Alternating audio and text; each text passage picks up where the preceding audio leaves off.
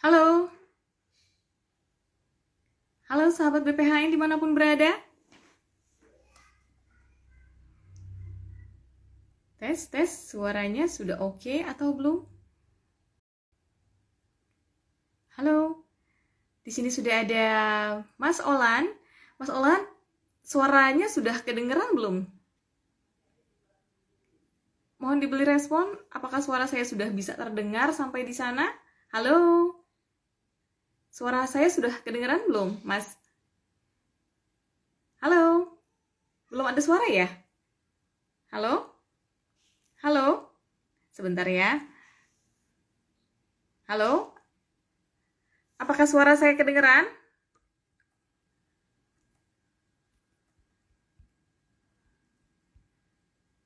Uh, sudah oke? Okay?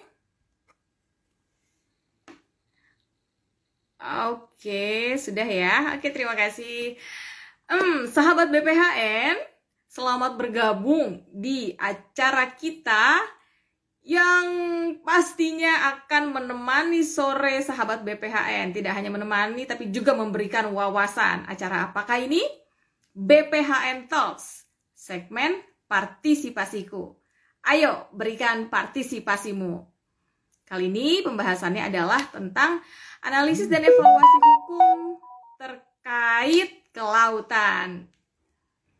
Semoga suara saya udah kedengeran ya. Oke. Uh, baiklah, sekali lagi saya ucapkan terima kasih untuk seluruh sahabat BPHN di mana pun berada, dari Sabang sampai Merauke, dari Miangas sampai Pulau Rote, dan inilah dia. Kita kayaknya nggak perlu nunggu lama karena narasumber yang akan kita hadirkan pada saat ini, pada sore hari ini, mereka yang benar-benar tidak perlu diragukan lagi keahliannya. Siapakah dia? Hmm, kita lihat. Kita undang dulu ya. Ada dua orang. Tara, nelfon ke WhatsApp. Aduh, jangan nelfon dulu ya. Lagi nge-hot nih. Ini kita sudah undang satu narasumber kita. Satu lagi kita undang ya. Dulu ya. Ini kita kita. Satu lagi kita ya. Halo Mas Febri. Selamat sore Mbak Lisa. Hai. Sore, suaranya oke okay gak nih? Suaranya udah oke? Okay? Kedengeran nggak? Selamat sore Mbak Lisa. Selamat sore Selamat sahabat sore. BKN semua. Kita undang Mas Yeriko nih. Mas Yeriko belum bisa diundang ya? Bentar ya. Kenapa belum bisa diundang ya Mas Yeriko ya? Oke, undang kita undang. Eh, semoga acara kita lancar ya, sahabat BPHN sampai selesai. Karena sayang banget kalau nggak lancar. Ini pembahasannya bagus banget. Hai, Mas Yeriko. Sore, Mbak Lisa, Mas Febri. Sore. Ya. Baik sahabat BPHN, narasumber kita yang keren-keren sudah ada di sini dua-duanya, keren, muda, energik dan tentunya cerdas. Dan yang paling utama adalah berintegritas. Lihat aja dari penampilannya. Uh, tapi kita tidak bisa melihat seseorang dari penampilannya ya. ya baiklah. Di sini narasumber kita sudah ada dua. Yang satu adalah Mas Febri Sugiharto. Beliau adalah Kepala Sub Bidang Politik Hukum, Keamanan, Pemerintahan, dan Sumber Daya Alam Lingkungan Hidup. Dua ya, lingkungan hidup dua ya, Mas ya. Kemudian satu lagi adalah Mas Yeriko. Mas Yeriko Kasworo, beliau adalah Sekretaris Pokja Anef Hukum terkait dengan kelautan. Ya. Ya. Kita persilakan dulu narasumber untuk menyapa lagi sekali lagi biar kita bisa dengar suaranya apakah sudah terdengar dengan baik atau belum. Silakan Mas Febri. Selamat sore, Assalamualaikum warahmatullahi wabarakatuh, sahabat BPHN. Eh, apa eh, di waktu yang sore ini mudah-mudahan kami bisa menemani dan mungkin memperkaya wawasan eh, sahabat BPHN terkait dengan peraturan peraturan perundang-undangan. Hai. Mas Yeriko, silakan sapa sahabat BPHN. Oke, aku yang mana sih? Halo. Sepertinya Mas Yeriko masih berputar ini jaringannya. Oh, silakan Mas Riko. Sudah oke. Okay. Iya. Mbak Lisa saya backlight ya, Mbak. Silakan. Uh, enggak kok cerah-cerah sekali seperti sore hari ini. Iya. Uh, silakan sapa sahabat BPHN. Ya gimana? Sorry tadi. Uh, silakan sapa sahabat BPHN biar suaranya kita tes dulu kedengaran oh, atau enggak. Sore. Boleh dengan lagu boleh. Selamat sore sahabat BPHN, uh, saya Yeriko Kasoro dari Pokja Kelautan. Terima kasih. Ya, senang sekali. Terima kasih juga untuk narasumber yang sudah hadir. Dan sekali lagi kita berdoa semoga acara kita lancar sampai di akhir. Dan juga untuk sahabat BPHN yang sudah bergabung, siapkan cemilan dan minuman kalian biar semakin asik dengerinnya. Jangan lupa ajak teman-temannya, saudaranya, sahabatnya, siapa pun, orang tercintanya untuk ikut menyaksikan acara ini. BPHN Talks. Mas Febri dan Mas Riko, uh, sesuai dengan tema nih ya, mungkin untuk uh, mengawali ini apa ya kan suatu kebijakan itu kan memang perlu dibuat tidak spontan tentunya ya kayak kita orang bersin ya haji gitu kan spontan gitu kan. Pasti ada tahapan-tahapannya ya. Betul kan? tidur. Uh, salah satu hmm, salah satu tahapannya mungkin analisis dan evaluasi. Tapi analisis evaluasi ini tentunya tidak semua orang familiar. Apa sih analisis dan evaluasi itu gitu kan nah ini saat yang tepat untuk kita menggali lebih jauh mengenai apa itu analisis evaluasi dan kemudian Kenapa hal itu penting untuk dilakukan? Kita mau meminta penjelasan dari narasumber kita ini terserah siapa Pak? Uh, Mas Febri dulu atau Mas Yeriko, silakan. Ya, mungkin karena saya agak lebih tua ya, jadi mungkin saya duluan gitu. uh, maksudnya ini uh, kita kan santai aja ya, sahabat BPAN, Mbak Lisa. Uh, ini jadi sebuah pertemuan yang saya pikir uh, sangat bermanfaat gitu ya baik itu untuk saya pribadi dan mungkin nanti untuk uh, teman-teman sahabat BPHN juga gitu karena ada beberapa maksud dan tujuan yang memang kami juga uh, mencoba untuk dalam tanda kutip sebagai partisipasi masyarakat juga dan meminta bagaimana sih masukan nanti tanggapan uh, dari sahabat-sahabat BPHN terkait dengan uh, Pokja Kelautan ini. Yang pertama memang menarik uh, apa yang tadi disampaikan oleh uh, Mbak Lisa gitu ya. Saya manggilnya Mbak aja ya karena uh, Mbak Lisa ini masih muda banget gitu ya. Jadi ya Lisa aja Lisa, Lisa. Apa dipanggil aja, Mbak? Lisa. Apa dipanggil apa? Nama uh, aja nama. Panggil Mbak nama aja, aja ya. Uh, kalau saya nggak boleh ya. terserah. Terserah Pak narasumber. Jangan terserah, nanti bahaya kalau terserah. Jadi pertama iya, iya. adalah iya. Uh, kalau bicara tadi Mbak Lisa menyinggung soal analisa, analisis dan evaluasi ini uh, menarik sebetulnya. Jadi kalau boleh saya agak bercerita gitu ya, agak panjang nggak apa-apa Mbak Lisa, agak sedikit uh, panjang soal analisis dan evaluasi. Jadi mungkin membaginya ada pertama soal uh, uh, arti kata analisis dan evaluasi secara umum gitu ya. Kemudian ada nanti dasar hukum eh, kenapa kami melakukan analisis dan evaluasi ini. Dan yang ketiga ada eh, kita nggak bisa melupakan sejarah nih. Kata Bung Karno kan jas merah ya gitu ya Mbak Lisa. Atau bisa jadi uh, asbabun kenapa sih ada yang namanya analisis dan evaluasi gitu ya. Jadi uh, jadi kita bisa tahu sebetulnya apa yang kita lakukan. Uh, harus melihat uh, sebetulnya sejarahnya bagaimana gitu ya sejarah pembentukan kemudian uh, apa sih analisis evaluasi. Yang pertama uh, mungkin dari arti kata nih kalau saya mungkin uh, melihat gitu ya dari makna kata analisis dan evaluasi itu mengandung arti uh, satu kesatuan analisis dan evaluasi gitu. Kalau kita melihat ilmu manajemen gitu ya, biasanya juga dilakukan uh, analisis evaluasi. Jadi kalau kalau bicara ilmu manajemen ada mungkin temannya Mas Coco ya, William Fox itu ya. William Fox Bapak apa ilmu manajemen gitu temannya Mas Coco tuh. Jadi melihat bahwa dalam sebuah manajemen itu harus ada pertama perencanaan, kemudian ada implementasi, dan terakhir nih uh, evaluasi atau apa namanya uh, melihat sejauh mana sih apa yang sudah kita lakukan itu uh, masuk nggak maksud dan tujuannya gitu ya. Jadi apa yang kita lakukan tujuannya itu tercapai atau tidak. Nah itu ada tiga ilmu manajemen. Nah untuk melakukan evaluasi itu kan pasti dibutuhkan sebuah analisis ya. Nggak ujuk-ujuk kok kita bisa tahu mengevaluasi tapi kita tidak uh, melakukan sebuah analisis. Nah, dan di analisis ini juga pasti nanti ada uh, bagaimana sih metode, kemudian tahapan serta uh, mekanismenya. Yang kedua kemudian uh, sebelum bicara sejarah ada dasar hukum. Pasti kita harus berbicara dasar hukum.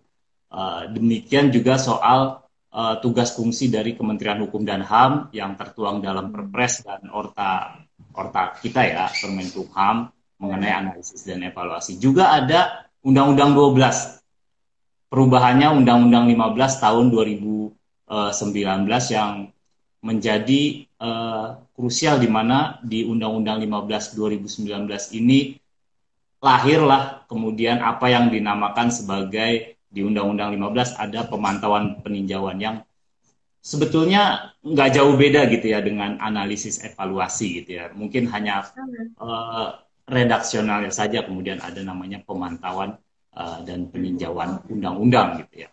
Nah, kemudian saya bicara sejarah ini. Jadi mungkin biar lebih komprehensif gitu saya bicara uh, bukan sejarah runutan gitu ya. Semenjak kita apa reformasi 98 nih.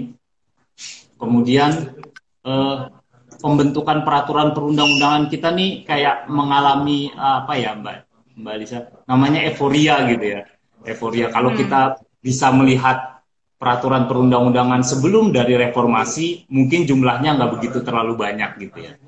Uh, kalau kita lihat undang-undangnya mungkin rata-rata setiap tahun 10 atau paling banyak 15 tapi berbeda kemudian saat di zaman setelah uh, reformasi gitu ya. Jadi ada euforia. Apalagi nanti PP kemudian perpresnya. Jumlahnya semakin semakin apa semakin banyak. Yang kemudian ada yang namanya hyperregulasi gitu ya. Jadi uh, kegemukan regulasi gitu ya. Jadi kebetulan nih kami kami ini uh, kurus. Jadi nggak begitu tersinggung gitu. Jangan sampai uh, sahabat-sahabat BPAN ya. Kalau ngomong gemukan terus kemudian jadi tersinggung. Ini uh, apa uh, sekilas info saja gitu. Nah, ada soal namanya hyperregulasi gitu. Kemudian di uh, setelah itu di kebet, uh, apa masa pemerintahan Presiden Jokowi ini di 2014 itu ada yang namanya apa uh, apa namanya kebijakan gitu ya kebijakan mengenai uh, yang melihat bahwa di ekonomi itu yang melihat bahwa terlalu banyak peraturan perundang-undangan sebetulnya di negara kita ya. Jadi kemudian ada kebijakan apa namanya? Saya bentar, saya lupa nih. Uh, kebijakan paket ekonomi gitu ya. Itu kan melihat bahwa sebetulnya peraturan perundang-undangan kita uh, terlalu banyak yang mengikat gitu ya. Jadi saling saling sandra lah kalau boleh dikata gitu. Nah, kemudian di 2017 ada yang namanya uh, Presiden membuat kebijakan reformasi hukum jilid 2 di mana hmm. salah satunya selain daripada analisa peraturan perundang-undangan ada pembentukan peraturan yang uh, yang baik gitu ya. Kemudian ada soal dokumentasi dan hukum secara uh, baik juga. Itu jadi permasalahan hukum kita. Nah, kita bicara soal analisis evaluasi. Kenapa sampai ada kebijakan reformasi hukum jilid 2? Karena melihat ternyata tanpa kita sadari kita tuh hanya memproduksi terus. Memproduksi aja peraturan perundang-undangan. Tapi kita nggak melihat ternyata uh, jumlahnya cukup banyak gitu. Dan kita juga nggak tahu nih ternyata dalam prakteknya banyak peraturan perundang-undangan yang sebetulnya apa ya uh, mati segan hidup tak mampu gitu ya. Oh, iya. Ya, hmm. secara secara secara tegas oh, iya. peraturan perundang-undangannya itu nggak dicabut oleh peraturan perundang-undangan yang baru. tapi ada sebagian yang teriris gitu ya, teriris hanya sebagian saja yang masih hidup gitu ya. Nah, inilah kemudian dalam dalam teknik peraturan perundang-undangan biasanya ada namanya uh, agak sedikit pasal sapu jagat ya. Sepanjang tidak uh, bertentangan dengan peraturan perundang-undangan yang baru yang sudah diterbitkan. Nah, itu yang menimbulkan kemudian uh, zombie-zombie itulah. Nah, da, kemudian dicoba nih harusnya uh, peraturan perundang-undangan nih nggak uh, begitu banyak ya. Apalagi bisa jadi semakin banyak ini semakin potensi disharmoni mungkin ya atau potensi tumpang tindih. Nah, kadang tumpang tindih ini menimbulkan harmoni tapi kadang tumpang tindih ini menimbulkan disharmoni gitu ya. Jadi bisa jadi menimbulkan harmonis tapi bisa jadi juga tidak.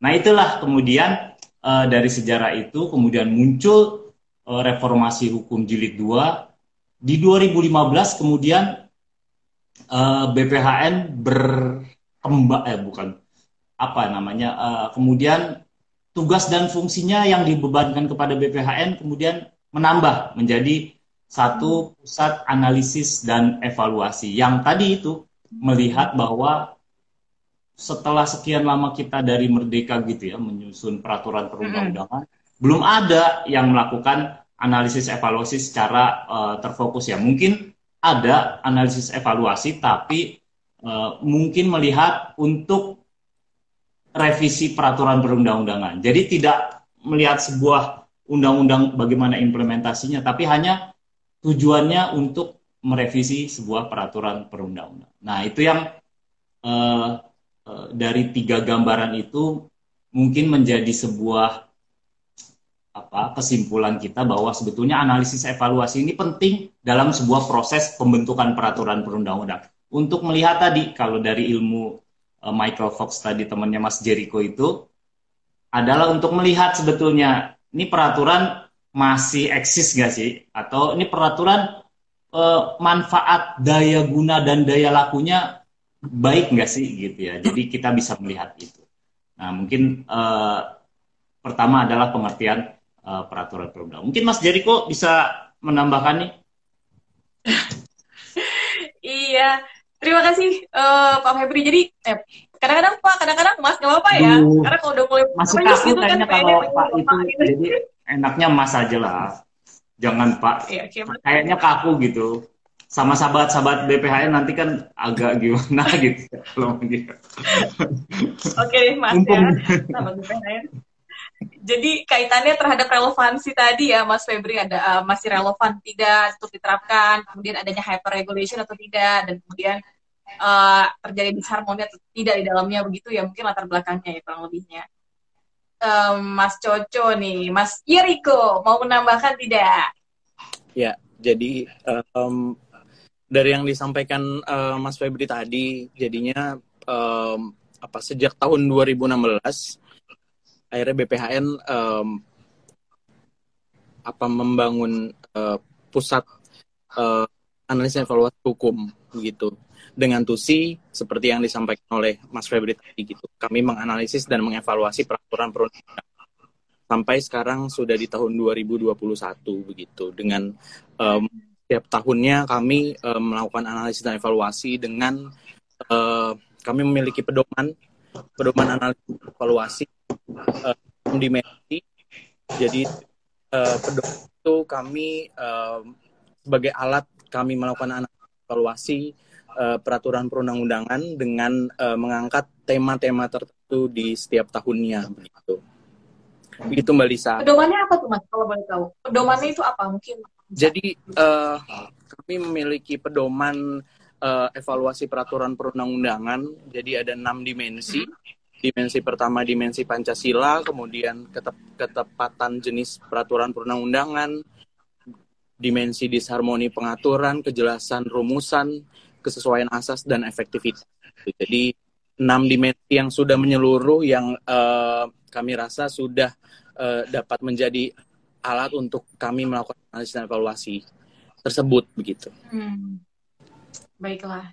Penjelasan yang sangat komprehensif ya, sahabat BPHN nggak salah kan kita bicara mengenai sejarah untuk mengawali ini biar kita mulai mengetahui dulu apa nih analisis dan evaluasi. Ternyata tadi yang sudah dijelaskan oleh kedua narasumber kita.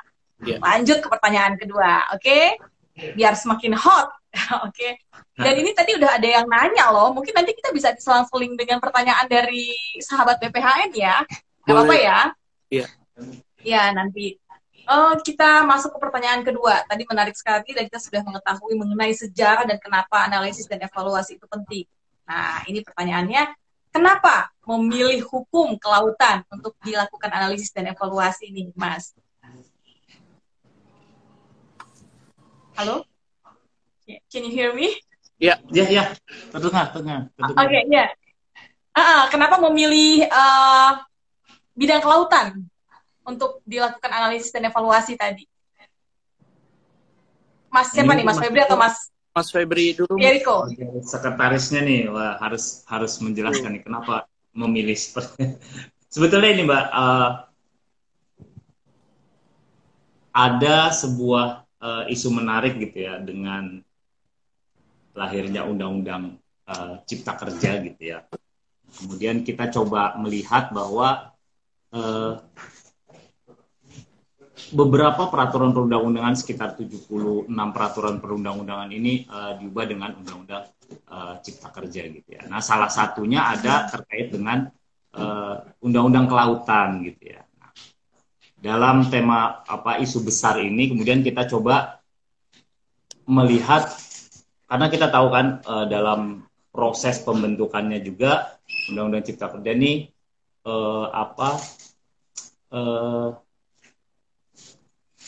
mengubah beberapa uh, sebagian dari undang-undang yang existing gitu ya. Jadi jadi kami melihat ada potensi-potensi mungkin gitu ya, uh, entah itu uh, tertinggal gitu atau entah itu menjadi sebuah uh, hal yang kalau diubah nih kan harusnya mungkin ya, mungkin uh, secara menyeluruh gitu. Khawatirnya kalau disempal sedikit-sedikit nih kalau kita ngambil badan kita kemudian diganti yang lain, khawatirnya ada aliran darah yang nggak pas gitu ya mungkin atau atau ada otot-otot atau urat-urat yang kurang pas nih. Nah itu kemudian kami mencoba melihat bahwa isu ini sangat cukup menarik gitu ya dan sangat cukup menantang gitu ya karena ini menjadi sebuah uh, isu yang kalau boleh dikata heboh dan uh, besar gitu ya dalam sebuah dunia peraturan perundang-undangan. Nah, akhirnya kemudian salah satunya adalah undang-undang uh, kelautan itu. Kemudian kami coba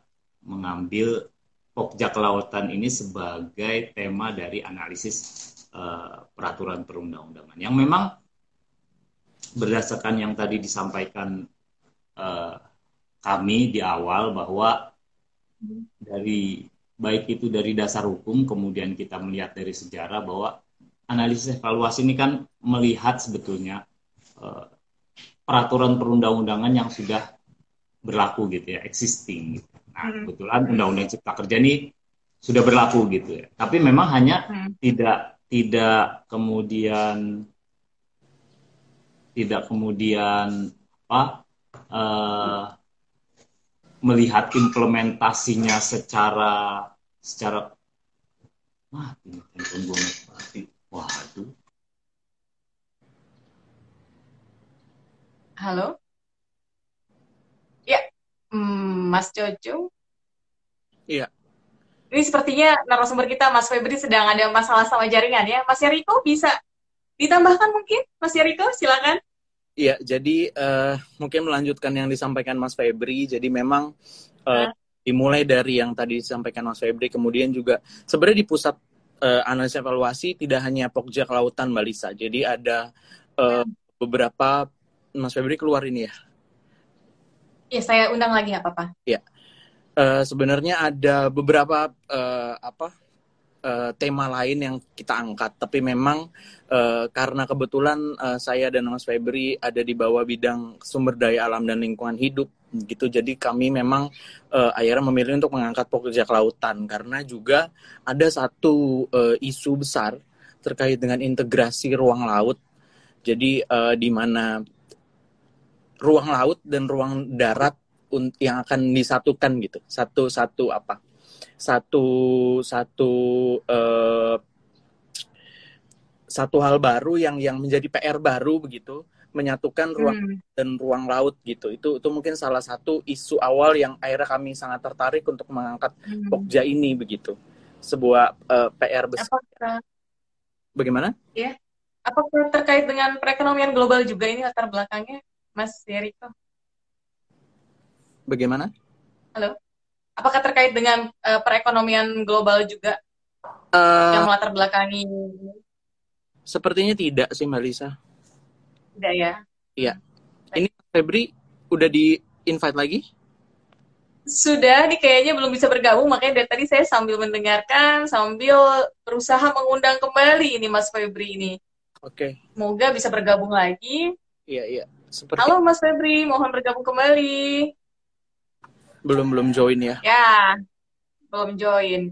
oke Ada berapa pokja, Mas Yeriko, yang sedang disibukkan dengan analisis dan evaluasi? kalau di tahun ini ada delapan tapi eh, Delapan. tiap tahunnya 8 sampai 12 pokja yang ada di pusat Wow. AE begitu Mbak Lisa Dalam setahun ya, maraton dong. Aduh, dalam satu tahun luar biasa. Hebat. Ya, jadi Oh iya, tadi bicara kami kan ada gimana? ada empat bidang ada sumber daya alam ada Hmm. ada polhukampem ada sosial budaya ada equindaktur gitu jadi sudah memiliki Hmm, hmm, hmm. eh, tema sendiri-sendiri gitu dari setiap bidangnya gitu Hmm, masing-masing punya tanggung jawab mengenai tema-tema tertentu yang sudah disepakati ya, Iya. Mas Yeriko ya. Iya. Baik. Kalau Pokja kelautan itu sendiri nih, kita mau tahu nih sekaligus. Mungkin sahabat BPHN juga penasaran, apa aja sih tugasnya gitu, ngapain aja sih gitu. Tadi kan analisis dan evaluasi secara global ya yang sudah dijelaskan. Nah ini khusus terkait dengan Pokja tersebut itu ngapain aja gitu. Nah, silakan Mas Yeriko saya undang lagi narasumber kita yang satu lagi. Gimana Mas Yeriko? Oke, eh jadi Pokja ini eh, kami bekerja selama tahun ya. Jadi di awal Hmm. kami itu eh, menginventarisir peraturan di peraturan perundang-undangan yang eh, eh, menginventarisir peraturan perundang-undangan yang dirasa eh, apa memiliki seperti yang tadi disampaikan Mas Febri terkait dengan eh, apa cipta kerja dan di Pokja Kelautan ini kami mengangkat tiga undang-undang tiga undang-undang yaitu undang-undang eh, pengelolaan eh, wilayah pesisir, kemudian penataan ruang dan pastinya undang-undang kelautan. Jadi di awal kami menginventarisir beserta peraturan pelaksananya. Jadi total ada 21 peraturan perundang-undangan yang sudah kami inventarisir yang kemudian kami eh, evaluasi begitu. Evaluasinya juga dengan eh, tentunya kami tidak hanya dari eh, saya Mas Febri dan rekan-rekan dari bidang SDLH tapi juga kami eh, meminta masukan dari dari kementerian lembaga terkait dari dari dari segala eh, eh, eh, yang yang terkait begitu ya. Kami juga eh, mengevaluasi dengan dengan kami meng- eh, apa melakukan FGD, kemudian rapat-rapat dan segala segala eh, kegiatan lainnya yang bisa eh, membantu kami untuk eh, mengevaluasi peraturan perundang-undangan gitu karena eh, pusat AE ini dalam melakukan evaluasi peraturan perundang-undangan di akhirnya kami kami akan eh, memberikan rekomendasi gitu Hmm. Eh, rekomendasi dari Hmm. evaluasi peraturan perundang-undangan itu jadi sampai nanti di tahap kami em, menghasilkan rekomendasi itu kami kami dengan beberapa kegiatan-kegiatan eh, juga dibantu oleh eh, rekan-rekan untuk untuk apa melakukan evaluasi ini gitu tentunya dengan Hmm. pedoman yang telah kami miliki begitu pedoman enam dimensi gitu itu itu yang dilakukan oleh oleh Pokja selama satu tahun gitu Mbak Lisa Wow. Untuk kelautan sendiri 21 peraturan perundang-undangan ya. Wah, sahabat BPHN catat tuh. Penting ya kan? Apalagi kalau yang sekarang ada mahasiswa nih yang sedang menempuh pendidikan hukum gitu kan, mau tahu lebih jelasnya, datang aja ke BPHN nih, temuin Iya. pakar-pakarnya banyak. Nah, Mas Yeriko salah satunya. Mas Yeriko, Iya. ini kan ada beberapa pertanyaan dari sahabat BPHN. Nah, sebelum kita lanjutkan pertanyaan dari host yang berikutnya, kita coba jawab dulu ya untuk uh, pertanyaan BPHN, sahabat BPHN. Sebentar. Ini udah banyak nih, saya scroll dulu ke atas ya. Sebelum terlalu banyak nanti kan bingung nanti nih. Um, ya. Selamat bergabung untuk semuanya. Ada Pak Ilham. Kalau Mas Oke. Okay. Febri belum bisa di ini Mbak Lisa? Belum, belum makanya nih. Belum bisa di join. Oke, okay, kita tanya dulu nih dari pertanyaan yang terbaru dari Bapak Ilham Putuhena. Halo, selamat bergabung. Selamat sore Bapak Ilham. Baik, pertanyaannya adalah bagaimana pengaturan cipta kerja khususnya terkait nelayan yang mencari ikan di Pulau Ain. Silakan Mas Yeriko, sambil saya scroll ke atas ya nyari pertanyaan-pertanyaan yang lain. Silakan Mas Yeriko. Ya, uh, jadi begini Pak Ilham, ini dari Pusren ya Mbak Lisa. Jadi hmm. dengan nelayan ini, jadi sebenarnya kami begini dalam uh, melakukan evaluasi tidak uh, apa, tidak semua semua uh, apa ya uh, begini. Jadi ini kan masih uh, kami di bulan keempat ya dalam melakukan evaluasi ini. Masih banyak sekali yang sedang kami gali dan memang terkait hmm. dengan uh, seperti nelayan dan dan uh, uh, pelabuhan dan lain sebagainya memang masih kami proses untuk dalami begitu. Dan kali ini memang uh, yang lebih kami dalami memang untuk Pokja Kelautan kali ini memang lebih terkait dengan ruang uh, lautnya uh, integrasi antara ruang laut dan ruang daratnya begitu. Jadi memang uh, untuk permasalahan ini memang masih kami dalami uh, Mbak Lisa begitu begitu sih. Hmm. Okay. Tapi memang semoga uh, Pak Ilmi. Hmm? Uh, tapi mungkin uh, sedikit saya sampaikan saja ya. Kalau dari Pokja ini memang uh, beberapa uh, isu krusial yang sampai saat ini uh, sedang kami dalami terus adalah terkait dengan uh, integrasi, kemudian terkait dengan um, apa uh, peta digital. Jadi begini, dalam uh, ruang laut dan ruang darat yang diintegrasikan begitu, uh, nanti semua akan uh, mengacu pada satu peta dasar begitu. Dan ini menjadi hmm. PR besar di mana uh, uh, dituntut untuk keakuratan dari peta tersebut gitu karena semua harus uh, berdasarkan dari peta dasar tersebut gitu yang yang uh, apa um, koordinasi antara BIG pastinya dari uh, Badan Informasi Geospasial uh, jadi jadi ini satu apa ya satu isu menarik dari kami dan ini mungkin menjadi uh -huh. utama dari Pokja terkait dengan integrasi tersebut gitu di mana Eh, Kementerian KKP dan Kementerian ATR harus berkoordinasi dengan baik untuk uh, integrasi ini gitu di mana masih uh, di mana sudah banyak peraturan perundang-undangan undang-undangan yang sudah dibuat gitu dengan dengan uh, porsinya masing-masing laut dan darat dan ini uh, hmm. akan diintegrasikan gitu. Tapi memang uh, pada dasarnya ini adalah satu apa satu uh, satu hal yang sangat baik gitu mengintegrasikan antara ruang darat dan ruang laut ini begitu Mbak Lisa mungkin itu is apa isu yang paling sedang kami dalami di Pokja ini. Begitu. Baik. iya ini terima kasih banyak ini Mas Yeriko penjelasannya. Kita coba beralih ke pertanyaan selanjutnya. Ini ada pertanyaan dari Indri. Berapa lama sih jangka waktunya dari mulai diadakan uh, apa mulai dilakukannya analisis dan evaluasi sampai keluar rekomendasi? Kira-kira pertanyaannya seperti itu. Dan ini Mas Eriko saya sambil mengundang kembali uh, Mas Febri yeah. yang beralih akun ke akun Yeye Yuda tapi ini juga masih belum bisa ini gimana ya okay. tapi nggak apa-apa di sini Mas Eriko yeah. mohon bisa menjelaskan dulu uh, jawaban-jawaban dari pertanyaan para sahabat BPHN yang sudah diajukan yeah. tadi dari Iya. Kalau uh, prosesnya sebenarnya tadi yang sudah disampaikan ya, prosesnya selama satu tahun, tapi uh, ya antara bulan Januari Februari sampai biasanya kita mengeluarkan uh, apa rekomendasi begitu. Kami ada laporan akhirnya itu di sekitar bulan ya November atau Desember. Begitu Mbak Lisa dan seluruh temuan uh, hasil kerja kami itu uh, kami share di uh, BPH berjalan menunggu aja. Ya. Begitu. Terima kasih. Ini Mas Selamat bergabung kembali Mas Febri.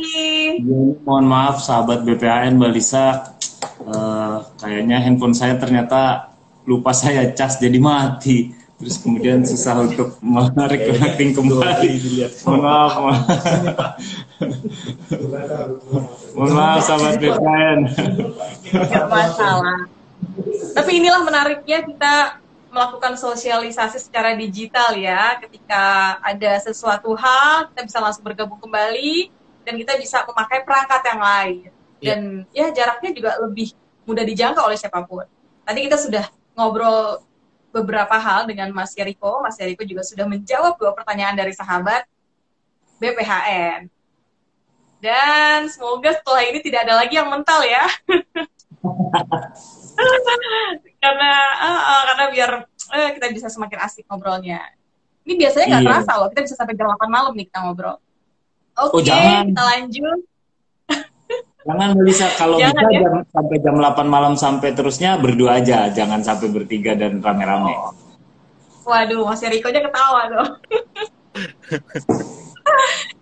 Baik, tadi sudah dua pertanyaan dari sahabat BPHN yang dijawab oleh Mas Riko. Saya lanjut nih pertanyaan saya yang sudah kita siapkan, oke? Dalam melakukan analisis dan evaluasi itu pernah nggak sih mengalami kendala-kendala yang cukup mengguncang gitu? Artinya tantangan-tantangan yang pernah dihadapi itu apa aja sih, Mas? Mungkin bisa dibagi pengalamannya dengan sahabat BPH. Silakan Mas Febri atau Mas Yeriko. Mas Febri kayaknya nih. Mas Jericho yang lebih berpengalaman nih kalau kalau kayak gini nih ceritanya. nih. Soal masalah-masalah saya kebetulan nggak begitu banyak masalah, jadi Mas Jericho yang lebih berpengalaman soal permasalahan-permasalahan ini. Iya. Ayo Mas Jericho, monggo Mas Jericho. kalau pasti Iya, iya, iya. eh, apa ya? Ya pasti ada ya Mbak. Bagaimana kita koordinasi kemudian eh, mencari apa? Mencari eh, solusi gitu dari dari eh, apa yang sedang kita evaluasi begitu Mbak Lisa. Cuma ya eh baiknya kita ini aja sih eh, apa memanage itu semua ya dalam melakukan evaluasi ini begitu.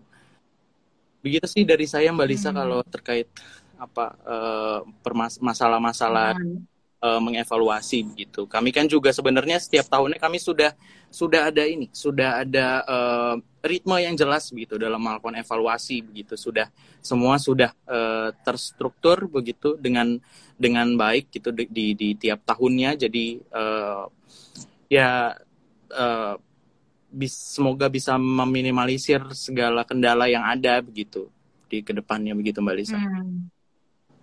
Ya, sahabat BPHN, saya percaya 1000%. Karena apa?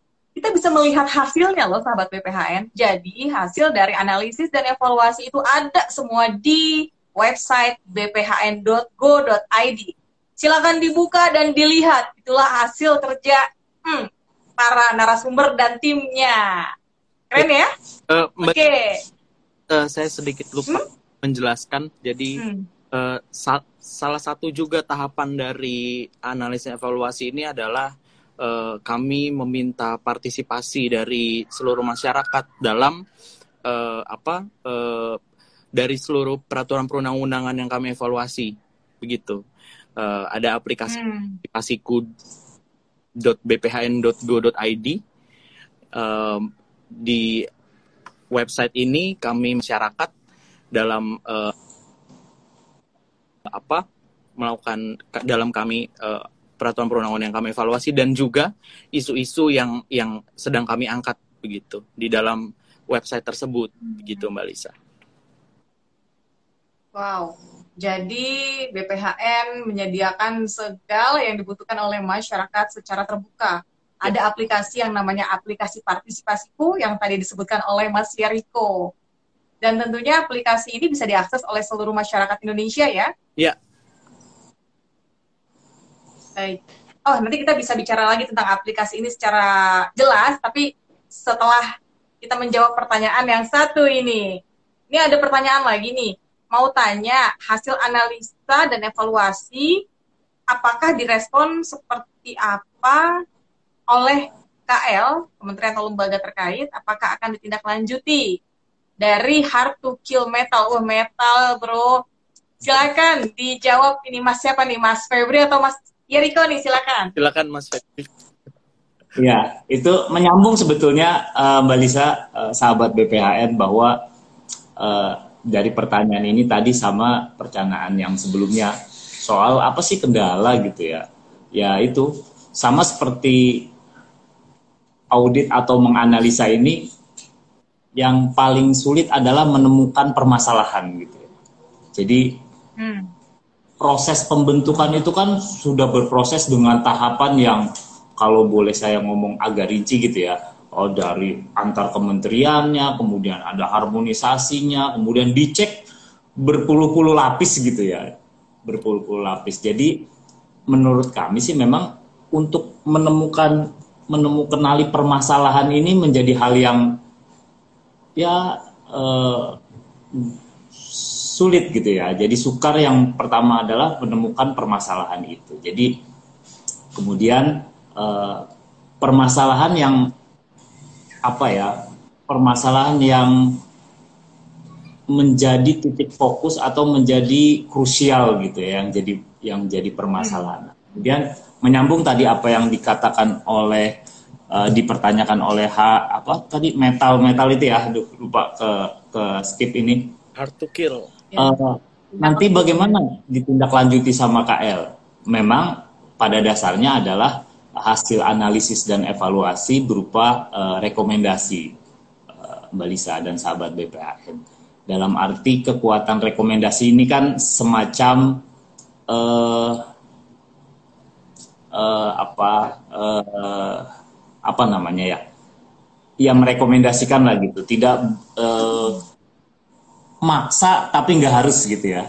Rekomendasi itu kan maksa tapi nggak harus karena berdasarkan yaitu tadi adanya ya. uh, metode kemudian bisa dipertanggungjawabkan secara akademis ya. Nah, itu yang kemudian rekomendasi ini munculnya adalah uh, memaksa tapi nggak harus gitu ya. Nah, hmm. apakah KL kemudian menindaklanjuti? Tergantung juga. Apakah permasalahan kita ini baik gitu ya atau betul-betul memang dirasa saat penyusunan, saat kemudian Eh, pembahasan itu belum muncul. Nah, hal-hal yang seperti ini pasti direspon dengan sangat baik gitu. Tapi kalau hal-hal yang sebetulnya uh, bisa jadi sudah terbahas gitu ya atau sudah terfikirkan atau terproyeksi sebelumnya itu menjadi hal yang ya memang ini sudah pernah terbahas. Jadi sebetulnya bisa saja ditindaklanjuti. Tapi kalau ada hal-hal yang memang belum terbayangkan gitu ya tiba-tiba kemudian kita menemukan permasalahan itu itu pasti saya pikir itu menjadi uh, apa uh, langsung ditindaklanjuti dan pasti akan segera karena di sana nanti ada kepentingan-kepentingan uh, dari pembentuk peraturan perundang-undangan salah satunya adalah uh, kementerian. Nah itulah makanya kemudian uh, beban atau uh, salah satu permasalahan yang mungkin kita temukan dalam melakukan analisis evaluasi adalah menemukan mengenali permasalahan tadi Mbak Lis. Kemudian kita analisis, hmm. kalau hasil analisisnya jadi, wah itu menjadi sebuah hal yang menurut saya sih uh, luar biasa itu ya jadi uh, uh, uh, permasalahan di kita. Ya, luar biasa sekali ya karena harus detail ya menemukan apa nih yang kurang ya, ya. apa nih yang perlu diperbaiki ya. ibarat kita pacaran ini kan ya ibarat kita uh, atau mungkin apa uh, berhubungan gitu ya kemudian kita mencoba untuk melakukan apa sih kesalahan-kesalahan. Nah itu kan berat gitu ya. Tapi kalau sudah menemukan kesalahan itu menjadi sebuah hal yang uh, uh, hal yang luar biasa menurut saya. Ya. Oke okay, baik kita lanjut ke pertanyaan dari sahabat BPHN lainnya sudah ada atas nama Siska Sukmawati Pertanyaannya, dari tahun 2016, apa saja aturan yang sudah dianalisa? Silakan, Mas Yeriko atau Mas Febri. Nih, Mas Coco nih mungkin yang menjawab. Mas Coco kan ini nih, apa, uh, nanti mungkin bisa bercerita tentang database apa yang kita lakukan gitu, Mbak. Mungkin Mas Coco? Uh, bagaimana dari 2016 sudah berapa peraturan ya pertanyaannya? Iya yang dianalisa. Uh, sudah uh, cukup banyak ya Mbak Lisa ya. Jadi kami memiliki -hmm. database uh, ter apa ada di aplikasi kami. Jadi uh, totalnya itu sudah sekitar uh, 800 lebih peraturan uh, perundang-undangan. Wow. Iya, sudah uh, Aduh, ada sekitar 800 lebih peraturan perundang-undangan yang sudah kami evaluasi begitu Mbak Lisa dan semua And still alive until now. cool. Iya, dan dapat dilihat di uh, eh, bpn.go.id itu kami share uh, hmm. secara bebas semua dapat uh, mendownloadnya begitu. Salah satunya. 800 loh. Itu angka yang enggak sedikit kan. Gila nggak tuh sahabat BPHN. Aplaus dulu deh buat narasumber-narasumber kita dan timnya yang sudah membuat Indonesia menjadi negara yang tumbuh, negara yang tangguh melalui regulasi-regulasinya. Semoga lebih baik lagi ya regulasi di Indonesia. Oke, ini ada pertanyaan lagi nih. Apakah dampak Undang-Undang Cipta Kerja terhadap peraturan teknis dari tiga undang-undang tersebut dari Ilham Putuhena. Silakan dijawab nih Mas Febri atau Mas Yeriko. Dampak Undang-Undang Ciptaker terhadap peraturan teknis dari tiga undang-undang tersebut. Tiga undang-undang yang tadi disebutkan sama Mas Febri ya dan Mas Yeriko ya. Silakan. Ya, uh, Mbak Lisa. Nah itulah menjadi yang tadi saya sampaikan di awal sebetulnya uh, sisi menariknya kemudian kita mengangkat uh, tema perubahan undang-undang kelautan dalam undang-undang cipta kerja ini. Nah, pastikan kalau dalam perubahan peraturan pelaksanaannya pasti akan turut serta gitu ya terubah. Nah, memang sudah uh, sudah terbit atau sudah ditetapkan juga beberapa peraturan pelaksanaannya. Sebab uh, PP-nya, kemudian uh, perpresnya, pun demikian dengan uh, peraturan menteri peraturan menteri. Nah, dari itu sebetulnya kami apa ya uh, berproyeksi gitu. Bisa jadilah ada peraturan-peraturan teknis yang kaitannya ada nih erat nih. Apalagi kalau soal ngomongin perizinan nih Mbak Lisa nih kan ya. Kalau kita ngomongin perizinan bisa jadi nih sebetulnya peraturan perundang-undangan di kita nih ya bisa dikata 50% lah. Isinya ya tentang mekanisme gitu ya. Mekanisme uh, sektor-sektor kemudian uh, perizinan di sana gitu. Jadi pasti banyak peraturan-peraturan teknis yang turut serta nah gitu memang sudah ada beberapa peraturan-peraturan uh, teknisnya diubah gitu ya tapi kemudian kita coba lihat apakah uh, yang mungkin bukan teriris ya, tapi terserempet-serempet nih kan pasti banyak. Nah, itu yang coba kita petakan sebetulnya. Kemudian kita analisa ini apakah harus diubah gitu ya, Mbak Lisa dengan semangat dari Undang-Undang Cipta Kerja yang baru atau kebijakan peraturan perundang-undangan yang baru gitu ya. Kemudian eh, bisa nggak sih mungkin tumpang tindih? Oh bisa saja bisa gitu. Nah itu yang coba kita lihat. Jangan sampai itu menjadi tumpang tindih atau bisa jadi bukan tumpang tindih ya tapi uh, double double nah double double ini bisa dikata uh, dalam satu perspektif uh, di dimaklumi gitu ya tapi dalam beberapa pandangan bisa jadi semakin banyak kita double double rentan atau proyeksi dia bakal tumpang tindih ini menjadi sebuah yang besar gitu ya jadi kemudian makanya kemudian kita coba menghindari jangan sampai ada uh, double-double peraturan atau mungkin saja jadi tumpang tindih. Makanya kemudian semua aturan-aturan itu harus kita lihat dulu. Memang sudah ada perubahan-perubahan peraturan teknisnya gitu ya. Nah, uh, tugas uh, bukan tugas kami. Kami mencoba melihat bahwa uh, bisa nggak sih adanya uh, kelupaan ya bisa saja gitu kan namanya pembentuk peraturan perundang-undangan kan juga uh, ibaratnya manusia gitu ya sahabat BPN dan uh, Mbak Lisa bisa jadi mungkin apa uh, hal yang dalam proses pembentukannya terlewat atau dalam proses pembentukannya belum terproyeksi gitu ya. Nah, dalam implementasinya kita coba melihat itu gitu. Gitu ya, Pak Tapi secara Oke, teknis semua peraturan perundang-undangan uh, dari turunan Undang-Undang Cipta Kerja sudah disusun peraturan pelaksanaannya. Mungkin ada sedikit tapi semua sudah disusun peraturan pelaksanaannya. Oh, keren. Saya tidak bisa berkata-kata nih. Dari 800 tadi, uh, Sorry. PHN mengerjakannya sendiri atau kerjasama juga nggak sih sama KL lain gitu? Ya, Mbak Lisa, mungkin saya revisi sedikit. Hmm. Uh, oh ya, silakan. Tepatnya 716 peraturan perundang-undangan. 716. Ya. Masih ratusan lah ya. Iya. Turunnya sedikit banget gitu kan. Iya, jadi itu uh, eh, BPHN sendiri atau kerjasama juga nggak sih sama kayak lain gitu dalam melakukan analisis dan evaluasi?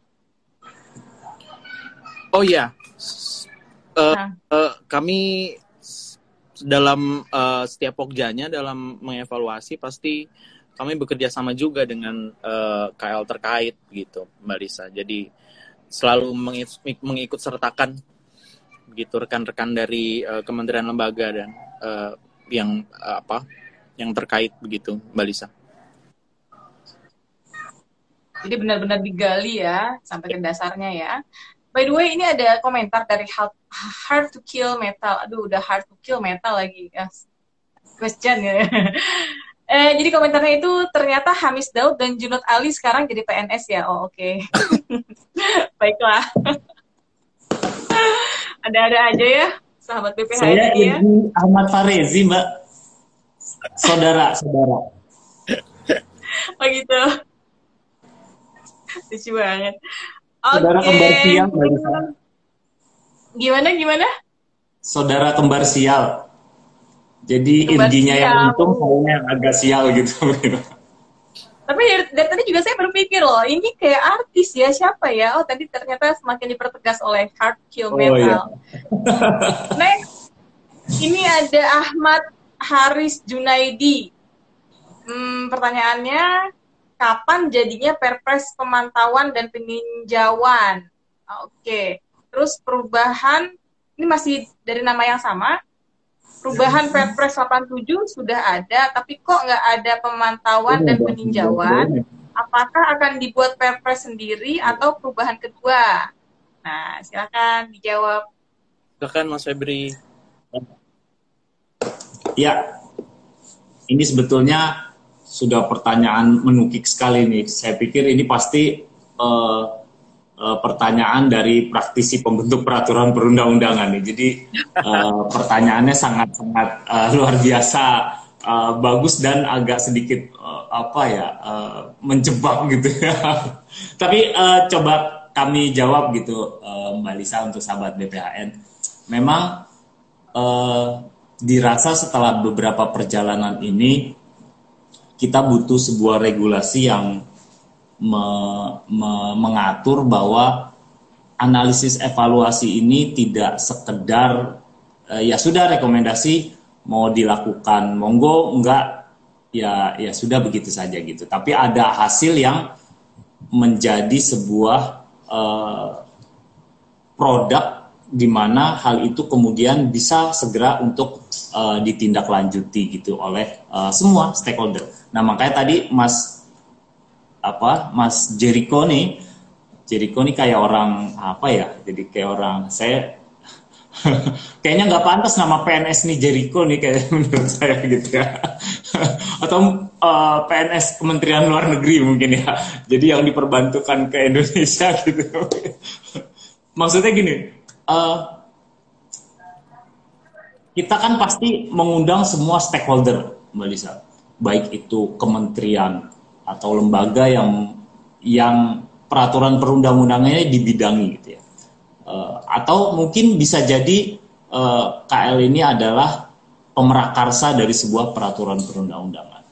Nah, semua stakeholder ini pasti kita undang untuk melihat bahwa kita ini berimbang gitu, adil melihat uh, karena bisa jadi dalam sebuah sebuah analisis gitu ya, kemudian sebuah evaluasi atau melihat melihat sebuah peraturan perundang-undangan kayak kita deh kita ini dievaluasi terus kemudian sama orang gitu pasti kan hal pertama adalah mengcounter attack dari uh, evaluasi yang dilakukan oleh orang. Nah, itu yang kemudian kita coba untuk meminimalisir dengan mengundang semua sektor, semua stakeholder yang berkaitan erat dengan peraturan perundang-undangan dimaksud. Nah, kemudian bagaimana kemudian tindak lanjutnya dalam sebuah peraturan perundang-undangan. Nah, ini kemudian kita mencoba dalam tataran implementasi Undang-Undang 15 2019 ini harus perlu peraturan perundang-undangan yang lebih teknis gitu ya. Bagaimana cara e, cara analisis evaluasinya yang kalau di Undang-Undang 15 itu namanya pemantauan peninjauan gitu. Tahapannya bagaimana, kemudian setelah kita melakukan siapa yang melakukan gitu ya. Apa kemudian tools dan metode yang bisa kemudian dipertanggungjawabkan secara akademik gitu ya Kemudian setelah itu rekomendasinya ini mau dibawa ke mana? Siapa yang menindaklanjuti gitu ya? Betul walaupun kita semua ini kan uh, uh, pembantu presiden gitu ya dalam rangka melaksanakan tugas dan kewenangan presiden uh, dalam unsur pemerintahan gitu. Jadi kita memang menjadi satu kesatuan. Peraturan perundang-undangan ini kan bukan milik KL atau sektor ya, tapi seluruh uh, uh, bangsa Indonesia gitu sebetulnya. Jadi jadi makanya kemudian kita coba uh, melihat harus ada aturan teknis yang me mengatur hal yang sudah diatur di Undang-Undang 15. Teknisnya bagaimana gitu ya. Terus kemudian uh, itu mungkin jawaban yang yang sementara bisa kami sampaikan gitu ya. Harus ada peraturan uh, teknisnya. Yang kedua adalah ini mau digabungkan atau bagaimana? Nah, ini pertanyaan jebakan juga uh, memang ada dua jadi ada dua alternatif. Pertama adalah mengubah undang-undang eh, eh mengubah Perpres 87 2014 secara menyeluruh kemudian memasukkan apa yang menjadi eh, amanat dari Undang-Undang 15 atau kita membuat sendiri gitu ya. Atau membuat sendiri perubahan dari apa peraturan pelaksanaan dari perubahan Undang-Undang eh, 12 gitu. Ya. Jadi ini masih masih ditimang-timang. Ya mungkin memang kan pasti dalam setiap pembentukan peraturan perundang-undang ini harus ada kajian tadi yang Mbak Lisa sampaikan. Tidak serta merta kemudian kita bangun tidur kemudian oh ya udah bikinnya gini. Nah itu kan analisis di mana sesuai peraturan perundang-undangan harusnya seperti apa gitu ya. Karena kalau kita bicara lebih dalam gitu ya judul Perpres 87 ini kan pembentukan uh, apa peraturan pelaksana Undang-Undang 12 nah boleh nggak ada perpres turunan lagi gitu ya. Nah ini pasti kan harus dianalisis nih. Boleh nggak kita kemudian ada perpres 87 tapi ada perpres lagi. Nah ini kemudian kita coba analisis Mbak Lisa. Nanti kemudian juga dibahas gitu ya. Nanti menjadi sebuah uh, kebijakan yang konkret. Jadi tahap-tahap ini sedang kami uh, laksanakan gitu ya analisis yang tadi siapa Mas Mas Haris ya sahabat BPAN ya Mbak Lisa ya Mbak ya, yang betul, betul Nah, itu yang memang kita sedang analisis uh, konkretnya bagaimana nanti di pembahasan di penyusunan baru nanti kita uh, keluar. Ditunggu saja ya sahabat BPHN uh, eh, hasilnya bagaimana. Mudah-mudahan uh, yang tadi Mbak Lisa sampaikan ini mencoba untuk uh, arahnya ke pembentukan regulasi yang baik di Indonesia ke depan. Amin. Ya. Mas jadi kok ada apa sahabat? Ah, bagaimana? mau menyapa sahabat BPHN dulu nih yang masih setia bergabung dengan kita di acara BPHN Talks segmen partisipasiku. Ayo berikan partisipasimu. Ini ada komentar dari Sophie Saurus, keren narasumbernya. Wah, emang keren, karena kita memang selalu menghadirkan narasumber-narasumber yang tadi saya bilang di awal.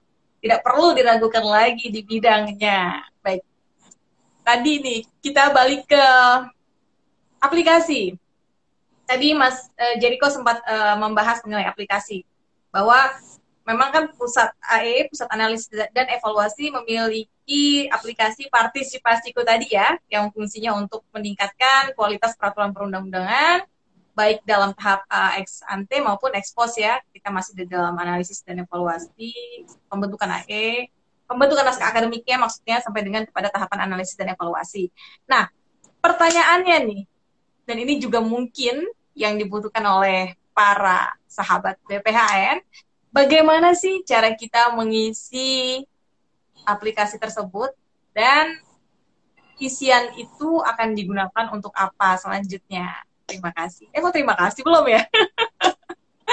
Gimana, um, Mas Jericho atau Mas Febri? Silakan Lisa agak grogi nih dengan kita, Mas Coco, Mas Jericho. santai aja santai gitu ya. Kita kan apa uh, bincangnya santai nih Mbak Lisa, jangan grogi gitu ya. Memang kita biasa sih digrogiin gitu, tapi khusus yang ini santai-santai Mbak Lisa. ya ya ya ya. Iya. Ayo dijawab dong. Oh, silakan Mas Coco. Kok jadi bengong juga? Mas Coco grogi sama saya juga kan enggak kan ya? Aduh, ASN ganteng. Jadi eh.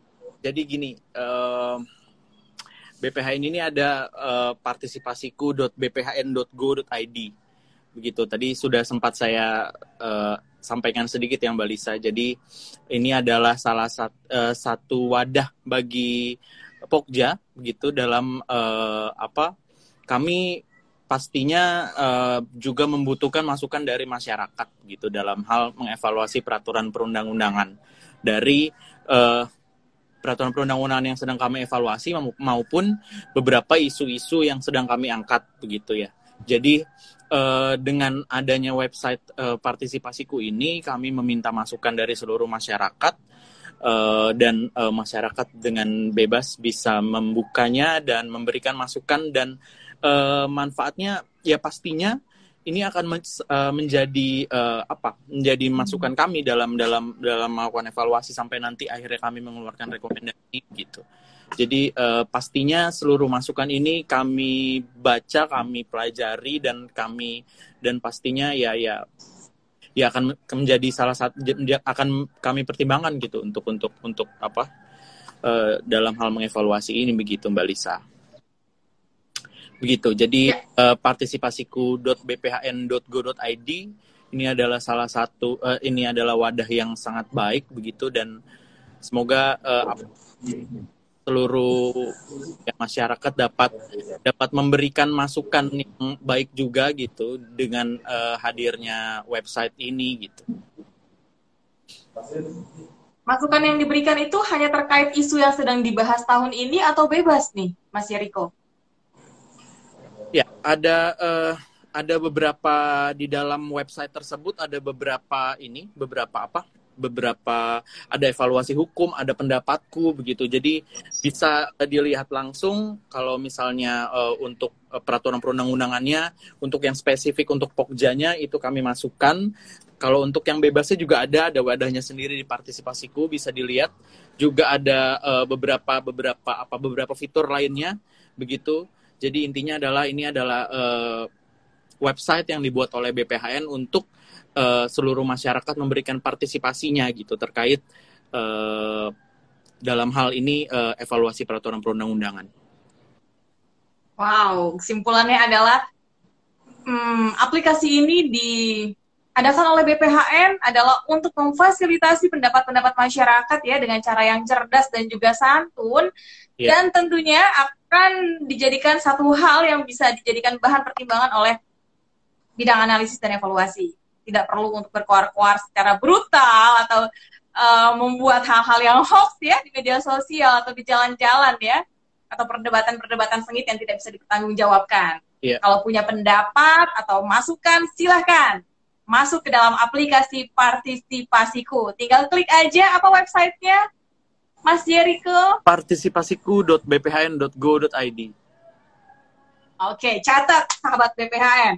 Partisipasiku.go. Dot, partisipasiku.bphn.go.id, oke? Okay? Atau bisa dilihat catat ya. di bphn.go.id. Di situ bisa hmm. langsung ke partisipasiku.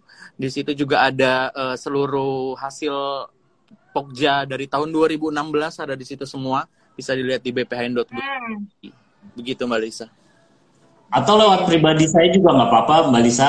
WhatsApp Mas Febri oh gitu. Yang, ya, langsung WhatsApp saya gitu kan. Komplain atau Jadi, bagaimana. Sahabat BPHN kalau masih ada yang belum puas nih ya oleh Mas Febri dan Mas Yariko bisa langsung WA Japri nih, serius nih. Are you sure? Oke, oke. Okay, okay. ya. Asal jam kerja ya dari saya. Gimana, gimana? Asal jam kerja. Oh, asal jam kerja ya. Karena kalau di luar jam kerja itu uh, khusus ya untuk yang lain. Oke. Okay. ya, ini hal yang bagus sekali. Jadi memang bisa disosialisasikan juga oleh masyarakat ya, oleh penyuluh hukum juga ketika mereka sedang bersosialisasi kepada masyarakat untuk menginformasikan mengenai keberadaan aplikasi partisipasiku seperti itu. Nah, ini pertanyaan terakhir dari saya. Tapi kalau ada pertanyaan lagi dari yang lain, kita jawab dulu aja ya. Sebentar sebelum saya menanyakan pertanyaan terakhir. Oh, ini ada nih dari... Aduh, scrollnya ini agak susah ya. Oh, I'm sorry. Oke, okay, sambil kita nunggu scroll nih, sambil aku nanya deh. Uh, karena sayang banget kita sudah menghadirkan dua narasumber kece dan keren di sini kalau kita nggak tanya-tanya ya pokoknya kita cecer sama pertanyaan sebanyak-banyaknya. Oh. Ya. Um, ini ya harapan ke depan nih harapan ke depan dari rekomendasi yang sudah dihasilkan oleh Pokja nih harapan terbesarnya apa nih Mas? Sambil aku scroll ya ke atas ya. Silahkan jawab.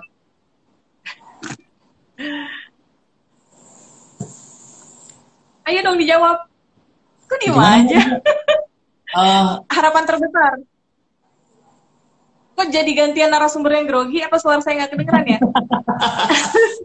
iya kok selama saya jadi grogi ya? Kenapa ya? harapan terbesar nih, harapan terbesar dari hasil rekomendasi tersebut. Ya aku sambil ngecas nih, aku juga lobet sekarang gantian aku lobet. Loh, kok sama saya Silakan dijawab. Ayo Mas Cocok. Boleh duluan Mas. Dijawab Mas Cocok. Saya izin kan Cocok yang yang banyak ini nih apa berharap-harap gitu ya. Jadi mungkin uh, lebih komprehensif jawabnya kalau banyak pengharapan gitu Mas Cocok ya. Mas Jericho. Oke. Okay. Oke. Okay. Uh, ini ada pertanyaan juga nih dari Umi Ozan terkait rekomendasi. Sepertinya banyak yang tertarik nih sahabat BPHN terkait dengan rekomendasi kalau rekomendasi tidak dilaksanakan oleh kementerian atau lembaga, apakah ada punishment? Mengingat pastinya ada kepentingan kementerian atau lembaga terkait. Silakan dijawab, Mas Febri. Uh, Belum ya. ada ya, Mbak Lisa. Jadi memang itu yang tadi di uh, kami sampaikan di awal bahwa sebetulnya kita tidak melihat ini menjadi sebuah hal yang apa ya uh, menghukum atau tidak gitu karena kita sama-sama sebagai lembaga pembantu presiden dalam sebuah proses pembentukan peraturan perundang-undang. Makanya kemudian uh, kami mencoba untuk membuat sebuah peraturan perundang-undangan teknis gitu. Jadi kita terikat satu sama lain, tidak lagi kemudian menjadi sebuah kalau saya nggak menindaklanjuti rekomendasi kemudian kami beri sanksi. Tidak seperti itu. Jadi kita terikat pada aturan yang sudah kita buat. Jadi eh, bagaimanakah nanti eh, sebuah rekomendasi harus dilakukan atau tidak gitu ya. Kita lihat bagaimana nanti peraturan eh, peraturan teknis dari eh, turunan undang-undang 15 ini eh, terbit nanti gitu ya terbentuk. Bagaimana eh, semacam bisnis proses kemudian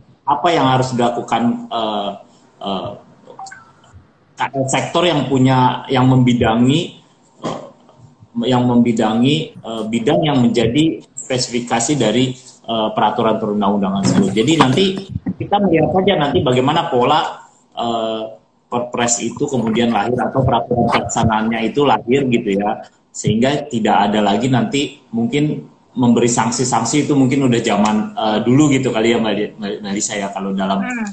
kita kan satu satuan gitu tapi bagaimana nanti uh, semua uh, stakeholder terutama kementerian atau lembaga terikat pada sebuah peraturan perundang-undangan jadi apa yang harus dilakukan A kemudian apa yang harus dilakukan B nanti juga ujungnya nanti bagaimana rekomendasi itu kemudian uh, ditindaklanjuti gitu ya jadi pengharapannya ya kalau bisa sih memang rekomendasi itu menjadi eh, bahan lah atau minimal sebuah dasar dari kemudian analisa dalam sebuah pembentukan peraturan perundang-undangan. Jadi kita kan ada dasar pembentukan peraturan perundang-undangan gitu ya. Kemudian nanti ada proses dari pembahasan itu. Jadi dasar pembentukan nanti kita ada proses pembahasan yang pastinya ini kan produk dari tidak hanya pemerintah gitu ya peraturan perundang-undangan. Nanti ada produk juga uh, dari yang terikat adalah pemerintah kemudian DPR khusus untuk undang-undang. Tapi kalau dalam peraturan pelaksanaan pun demikian karena itu menjadi sebuah peraturan pelaksanaan mau tidak mau itu kan menjadi sebuah hal yang terikat baik itu undang-undangnya kemudian peraturan pelaksanaan. Jadi sebuah garis lurus yang nggak bisa nih agak uh, apa kemudian kita menabrak-nabrak aturan yang sudah di atasnya. Jadi hmm. prosesnya itu pasti ada proses uh, uh, politik dan ada proses kebijakan juga nanti di sana. Tapi ada dasar yang kemudian menjadi uh, analisis di awal yang bisa dipertanggungjawabkan secara akademik gitu. Hmm. Bagaimana nanti mengambil kebijakannya itu sudah uh, di luar dari uh, dari uh, apa yang diharapkan dari sebuah uh, rekomendasi gitu, Mbak. Hmm, baik, Mas Febri. Jadi tadi tidak ada punishment ya, sifatnya menganjurkan tapi tidak ya. menghukum ya. ya. Oke, satu lagi pertanyaan nggak apa-apa ya. Ini ada dari Best Turen. Bagaimana pelaksanaan apa nih AE di daerah, khususnya peraturan yang terkena dampak dari peraturan yang baru? Apakah hanya menunggu bola selesai peraturan tingkat pusat selesai baru bisa dilaksanakan di daerah? Uh, ya. ya. Saya boleh ya. sedikit ya. menambahkan yang sebelumnya dulu mungkin Mbak Lisa, tapi nanti yang uh, Mbak Besturan oh. ini mungkin Mas Febri lebih uh, ahli menjawabnya. tapi mungkin saya sedikit sedikit menambahkan Mbak Lisa. Tapi kita itu kan selalu apa bekerja sama dengan uh, kementerian lembaga begitu ya. Jadi pastinya dengan uh, apa dengan koordinasi yang baik begitu pastinya uh, rekomendasi kita uh, selalu uh, apa ya bermanfaat gitu untuk untuk untuk rekan-rekan uh, kementerian lembaga terkait. Dan juga di tahun di setiap tahunnya kami juga memiliki monitoring dan evaluasi gitu. Jadi uh, dengan uh, Monef ini kami juga uh, memonitor dari uh, kan setiap setiap di akhir tahun kami selalu uh, share begitu rekomendasi-rekomendasi kami rekomendasi dari seluruh Pokja yang kemudian uh, ada monitoring dan evaluasi gitu untuk untuk apa uh, dengan kementerian lembaga terkait apakah rekomendasi kami uh, dibentuk seperti apa begitu dengan dengan beberapa hal gitu. Jadi jadi uh, apa ya pastinya rekomendasi uh, menjadi uh, bermanfaat begitu untuk kementerian lembaga terkait begitu Mbak Lisa. Ya, terima kasih. Artinya rekomendasi yang sudah disusun dengan rapi dan sangat-sangat detail ini kalau nggak dipakai sayang ya, gitu kan ya? Iya dong. Tapi ya diserahkan lagi kepada pihak-pihak terkait. Baik, jawab dong pertanyaan yang tadi Mungkin itu jadi pertanyaan terakhir sebelum closing statement para narasumber nih. Iya, uh, terkait dengan peraturan perundang-undangan di daerah gitu ya kan. Kalau kita bicara uh, peraturan di daerah itu kan punya kewenangannya masing-masing ya. Jadi sebetulnya uh, pembagian kewenangan itu terbagi gitu ya antara pemerintah pusat kemudian ada di pemerintah daerah. Jadi sebetulnya apa yang sudah dikeluarkan oleh pemerintah daerah pasti sesuai dengan uh, kewenangannya dan itu menjadi sebuah apa uh, delegasi maupun uh, perintah peraturan perundang-undangan yang lebih tinggi gitu ya ataupun uh, atribusi kewenangan gitu ya uh, karena memang punya kewenangan itu. Nah bisa jadi bisa jadi uh, dalam sebuah peraturan daerah gitu ya, peraturan di daerah eh, yang memuat mungkin kearifan lokal gitu ya. Jadi memang sekup dari peraturan daerah itu kan mengatur apa yang menjadi kewenangan di daerah gitu ya. Betul yang tadi siapa Mbak Lisa yang Best bertanya? Besturen. Uh, best, oh, Besturen. Bisa jadi bahwa skup yang dianalisis evaluasi adalah hal yang memang kita evaluasi di pusat gitu ya. Tapi tidak harus menunggu juga gitu. Tidak harus menunggu juga bisa jadi implementasi di lapangannya yang bermasalah gitu ya. Jadi karena mungkin uh, apa uh, kearifan lokal tadi ya, karena ada faktor kearifan lokal gitu yang kemudian menjadi sebuah nilai dari peraturan perundang-undangan di daerah gitu.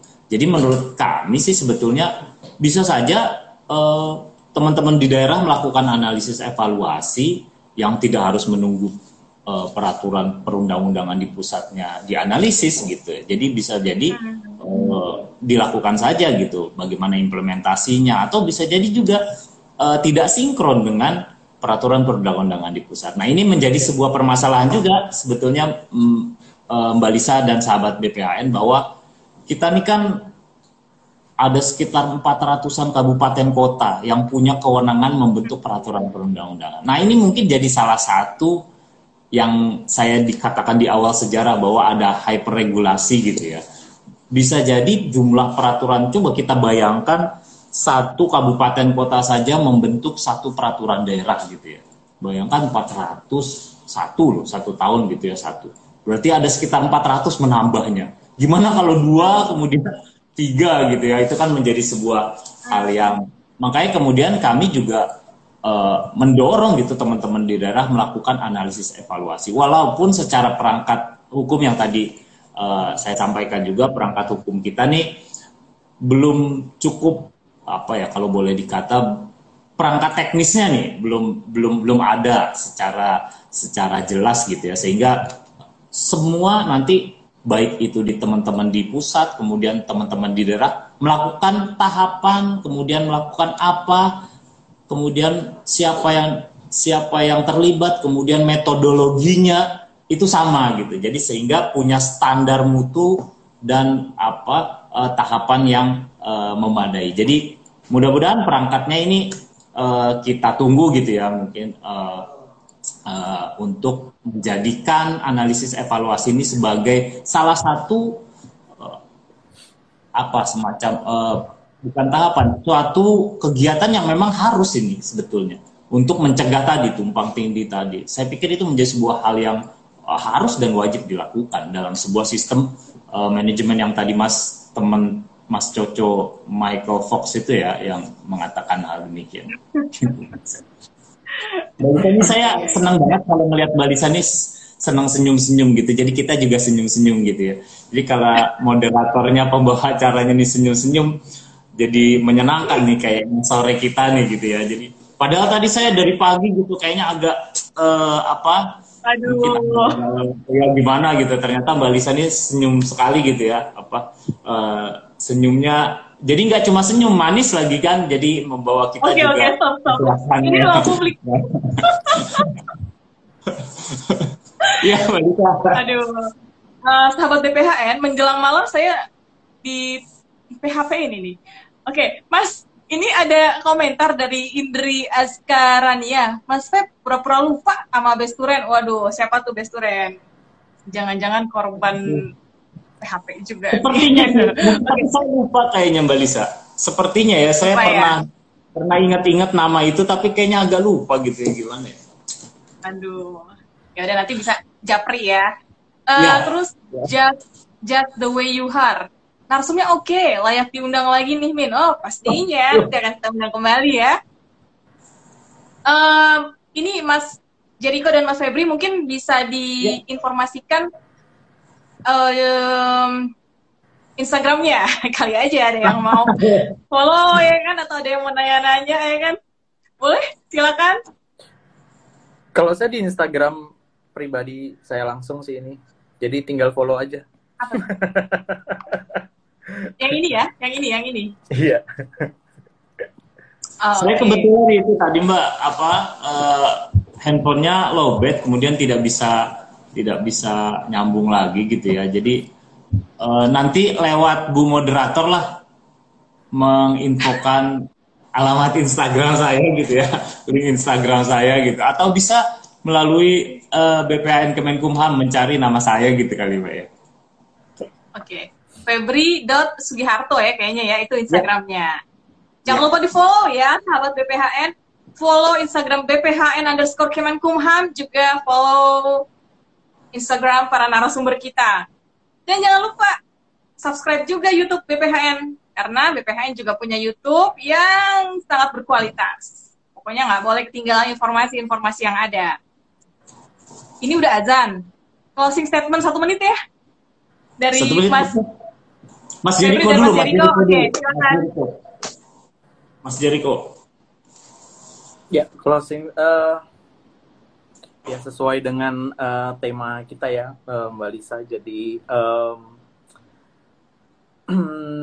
di tahun ini kan ada Pokjak Lautan gitu yang sedang kami angkat. Dan kami um, mengajak seluruh rekan-rekan untuk uh, berpartisipasi dalam memberikan masukannya uh, di dalam uh, website partisipasiku.bphn.go.id begitu. Jadi uh, apa ya uh, agar seluruh uh, rekomendasi yang kami berikan nanti yang kami keluarkan nanti juga uh, apa menjadi menjadi satu apa uh, hal yang menjadi hasil yang jauh lebih baik lagi begitu dengan dari masukan dari rekan-rekan semuanya gitu melalui wadah yang sudah uh, ada yaitu di partisipasiku.bphn.go.id begitu Mbak Lisa. Ya. Lanjut Mas Febri. Ya, saya pikir itu udah me, me apa ya stating closement yang agak sulit lagi saya tambah-tambahkan gitu ya. Tapi mungkin saya menambahkan uh, mohon doanya dari teman-teman dan sahabat BPHN ya, sahabat BPHN, uh, eh, teman-teman di daerah juga untuk mendoakan kami agar uh, analisis evaluasi ini menjadi sebuah sebuah tahapan atau kegiatan yang uh, berguna bagi khususnya uh, bangsa dan masyarakat Indonesia gitu. Jadi uh, sebisa mungkin yang tadi Mas Joko sampaikan uh, aspirasi dari masyarakat atau stakeholder ini sangat-sangat uh, kami butuhkan dan dan menjadi hal yang menjadi faktor yang krusial juga gitu karena nanti daya laku da, atau daya guna dari sebuah peraturan perundang-undangan mau tidak mau itu uh, terdampak juga kepada uh, masyarakat gitu ya Mbak Terima kasih. Baik. Saya pikir ini sebuah acara yang luar biasa gitu ya. Jadi mungkin eh, sering-sering diundang juga biar saya eksis dan Mas Jericho serta Mbak Lisa juga nih. ini fans yang hadir juga sudah banyak ini. Baiklah karena azan sudah berkumandang, kayaknya kita nggak bisa berlama-lama lagi. Jadi iya. sahabat yeah. BPHN, di sini Badan Pembinaan Hukum Nasional itu memang menilai penting untuk melakukan evaluasi dampak berlakunya Undang-Undang Cipta Kerja di bidang kelautan serta dampaknya terhadap peraturan pelaksanaannya maupun peraturan perundang-undang lainnya, peraturan perundang-undangan lainnya. Itulah kenapa kita hadirkan di sini dua narasumber ini dan pada akhirnya setelah rangkaian pertanyaan kita ajukan baik dari host maupun dari sahabat BPHN dijawab secara baik dan lengkap oleh para narasumber, maka berakhirlah acara ini. Mari kita berpartisipasi dalam membangun regulasi di Indonesia melalui aplikasi partisipasiku.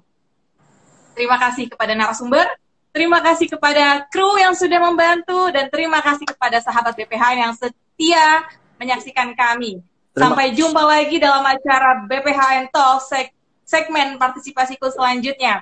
Ingat, jangan lupa subscribe YouTube kami, follow IG kami BPHN underscore Kemenkumham, jaga kesehatan, jangan lupa bahagia. Wassalamualaikum warahmatullahi wabarakatuh. Waalaikumsalam. Bye semua. Terima kasih. Ya. Sahabat BPHN. Nah, kita close ya.